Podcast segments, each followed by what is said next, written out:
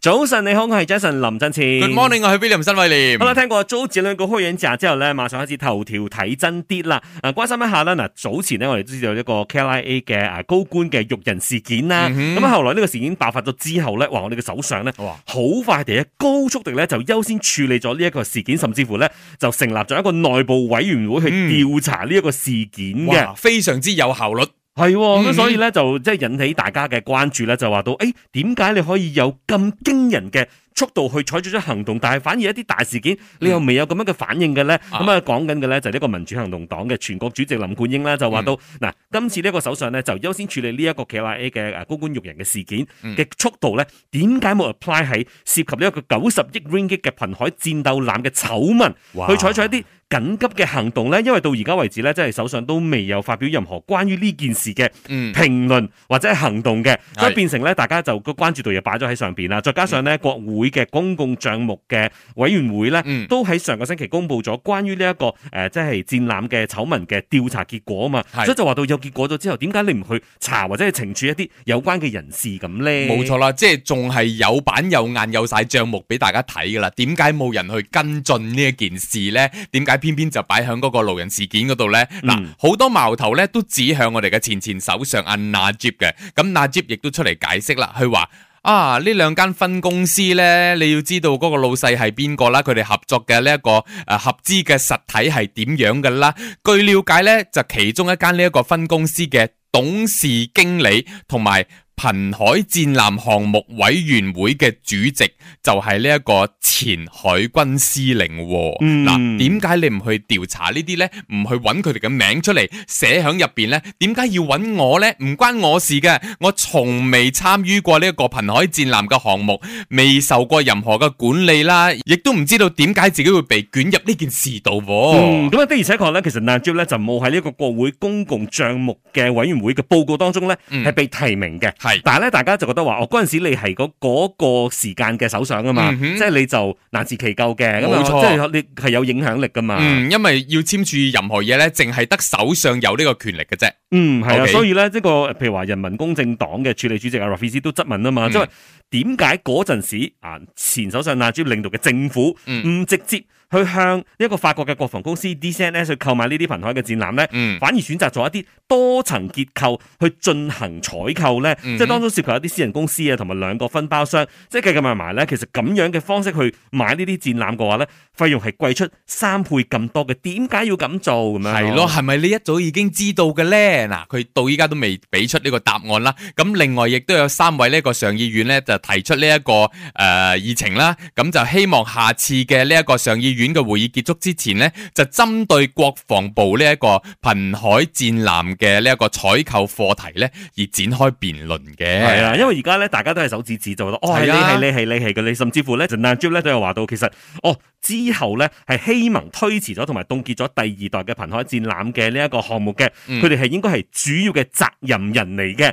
所以變成咧呢個手指指嚟指去指嚟指去，到底會係點樣咧？如果攞出嚟傾嘅話，嗯或者既然你都有公共誒帳目嘅委員會都有一啲咁樣嘅報告咗啦嘛，嗯哼咁你攞出嚟傾嘅話，可能真係會可以揾出啲嘢嘅喎。係啊，冇錯，最好係 live 跟住辯論，跟住俾嗯全國嘅市民一齊嚟睇。係啊，因為而家咧，大家都可能提出唔同嘅質問啊，都係係啊透過媒體咁樣去發問嘅。係啊係啊你係啊不如即係面對面咁樣去辯論下。係啊，兜下兜。面嚟呢，我覺得會比較好啲。嗱，咁樣講講下，指責到好似好嚴重呢，嗯，可能過咗幾個月，跟住指責嗰個人可能又轉態嘅喎， 你唔知會發生咩事。呢度係馬來西亞嚟噶嘛，係咪先？再唔係指責嘅人會唔見 咗嘅，係咁即係樣嘅咯好少人咧，真係會去承認過錯噶嘛。係喎嗱，轉頭翻嚟咧，就係有一位真係稍為承認，佢唔係話過錯啦，不過承嗯認咗啲嘢嘅，就係我哋嘅衛生部長 Carrie 咧就表示，即係而家咧嗰啲數字確診數字咧係。好似感覺上比實際嘅染疫數字係低嘅，佢話、嗯因為咧而家嗰啲咁樣嘅防疫嘅誒、呃、過程啊、措施啊，係的而且確簡化咗同埋鬆懈咗嘅。轉頭翻嚟睇睇一啲細節嚇，繼續守住 Melody。呢個時候有鄭少秋嘅《笑看風雲》。啱聽過兩首歌，有 d i p e n y 嘅 iPhone 啦，同埋鄭少秋嘅《笑看風雲》。同你講聲早晨，我係 Jason 林真前。我係 William 新偉廉，嗱，而家咧，我哋即係每日咧，唔知道大家仲有冇關注翻咧，就係單日確診數字嘅咧，即係而家都係幾千幾千咁樣啦。係嗯啊，一時五千，一時落到去二千幾咁樣，係又有時候四千幾咁樣咁樣。係啦，叮叮當當咯。嗯，但係咧，大家就會討論到吓，真係嘅咩？因為大家可能注意到身邊嘅人咧，嗯哼，好多人都喺近期咧就確診嘅。即係呢係個咁嘅情況之下，吓冇理由我身邊咁多人確診，但係個數字都仲係咁低㗎，嗯所以大家都會去懷疑嗰個數字係咪有人冇報咧，所以令到嗰個數字就係真係偏低咧。係啊啦。咁另外咧，咁呢一個啊，衞生部長啊 Kyrie 就話，依家世界各地嘅好多呢啲日常嘅冠病增加嘅病例咧，就好似遠遠咧就比實際確診嘅人數低好多咁樣。嗯原因呢，因為大家都係你知啦，經濟復甦啦，全部都出嚟做工啦，好多嘢已經簡化咗，亦都包括咗呢一個啊防疫啊同埋檢測嘅措施啦。係，啦，即係佢舉馬來西亞做例子啦，話嗯早前馬來西亞咧都係會用嗰個 PCR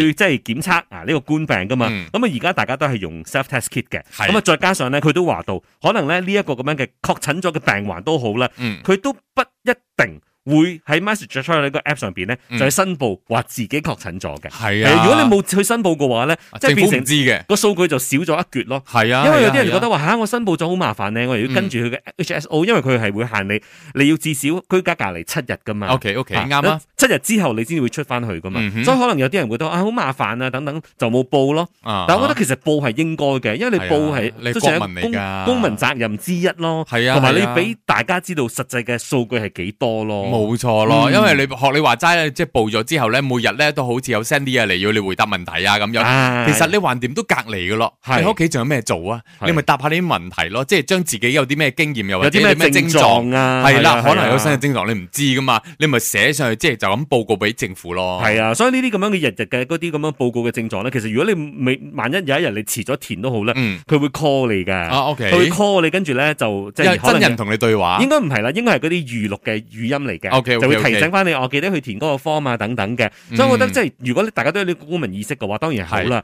最驚係咩咧？啲人填佢唔係話哦我留喺屋企冇嘢做，我我都唔填，嗯嗯係驚啲人中咗照樣出去啊！哦即係尤其是而家可能嗯有啲人好輕微嘅症狀啊，啱啱覺得自己啱身體啱可以打閒到，好啦喂冇事噶啦，你打限到啫，你出到去你嘅病毒轉俾人哋，人哋打限到咧，咪就係啊咯，可唔可以即係大愛啲啊，同埋照顧下我哋馬來西亞啦？咁啊，Kyrie 咧亦都講，而家我哋係真係好難控制，又或者估計得到確實嘅呢一個確診病例會係點樣噶啦，即係點樣去申報呢、一個究竟嚴唔嚴重啊咁樣。所以咧，衛生部咧係根據呢一個醫院嘅交護病房嘅使用率啦，同埋確診死亡嘅數據嚟判斷呢一個疫情嘅嚴重性嘅。嗯，係啊，不過無論如何啦吓，即係呢啲咁嘅數字幾高幾低都好咧，嗯防疫嘅舉動咧都依然係要做嘅，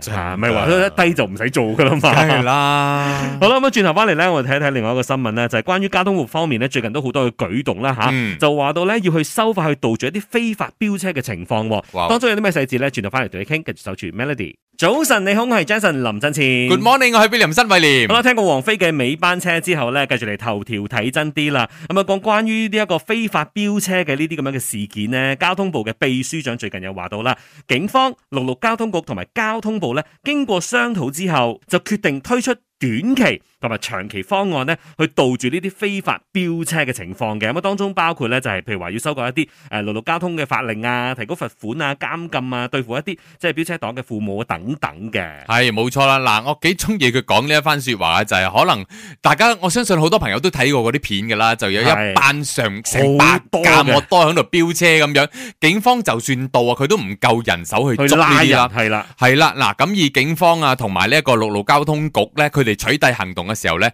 如果就可以喺呢一個飆車嘅現場嗰度咧，影相取證就為佳啦，即嗯係起碼我影咗好多證據先，影到你嘅車牌，影到清清楚楚之後，確定目標，第日再去你嘅屋企又或者你工作嘅場所度進行呢一個逮捕嘅行動嗱，㗎。剛才所講呢個咧就係所謂嘅短期嘅方案嚟嘅，係咁啊但係問題係咧，如果你話去到現場去影相都好啦，嗯你影得晒咩？好似我哋剛才所講嘅，嗯即係可能同一場裏面咧係有百幾架摩多喺度哼，嘅，係你啦。點樣可能影得晒所有嘅咧？你係影可能意思只影到一部分啫咯嗯，係咪意思意思係佢話好過冇咁樣咯。係咁佢亦都有一個長期嘅長期嘅方案咧，就係、提高呢、一個啊罰款啦，又或者係監禁咁樣嘅。以目前為止咧，呢、一個罰款咧仲係響呢一個三百 ringgit。嗯哼如果呢個法令係通過嘅話咧，係甚至乎係可以提到去五千 ringgit，甚至乎係一萬 ringgit 嘅，又或者監禁比較長啲嘅時間咁樣，一定會達到效果嘅。嗯，咁啊，同埋佢都話到啦，其實非法標車嘅活動嘅形成咧，不但只係標車黨本身啦，嗯係都包括其他嘅因素，譬如話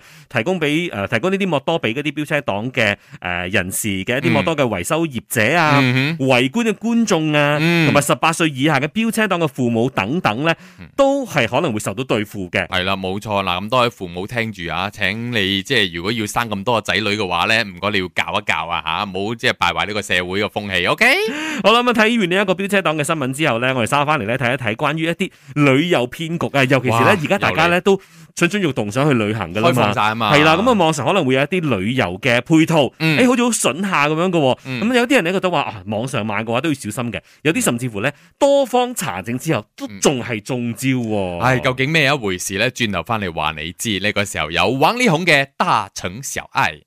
早晨，你好，我係 Jason 林振前。 Good morning，我係 William 新偉廉。啱送上咧就林憶蓮嘅《為你和受冷風吹》。嗯嗱，而家咧吹緊咩咧？就係、旅遊風啦。唔知道嗯你有冇去諗住即係去旅行嘅咧？尤其是而家網上咧好多嘅啲旅遊配套嘅係 promotion 噶嘛。嗯咁有啲真係好筍嘅，但係咧有啲嘢太筍嘅話咧，你都唔好盡信啊，因為分分鐘咧係啲旅遊騙局嚟㗎。係冇錯，就係太筍嗰啲啊吓，嗱，包括其中一位受害者叫做陳小姐啦吓，咁佢話咧誒，雖然要俾錢之前咧已經 check 好晒做足檢查嘅呢啲功夫噶啦，但係魔高一丈喎，令佢損失八千 ringgit 咁多噶。係喎，佢 check 咗啲乜嘢嗯咧？即係佢哋都喺 WhatsApp 度傾咗一一個星期啦，而且咧就向呢一個 SSM 即係公司委員會嗰邊查證咧，嗯就話到呢間旅遊公司咧，佢嘅母公司喺原來舊年先至註冊嘅啫。嗱、嗯跟住咧又話到佢執照又冇更新等等啦。 OK 咁啊，後來佢聯絡翻 SSM 嘅時候咧、嗯 s s m 都有話俾佢知嘅，就話公司執照就算你即係遲咗，佢冇去 update 都好啦。嗯哼喺一年之內都仍然可以重新恢復註冊嘅，佢就覺得哦呢、個應該係冇乜問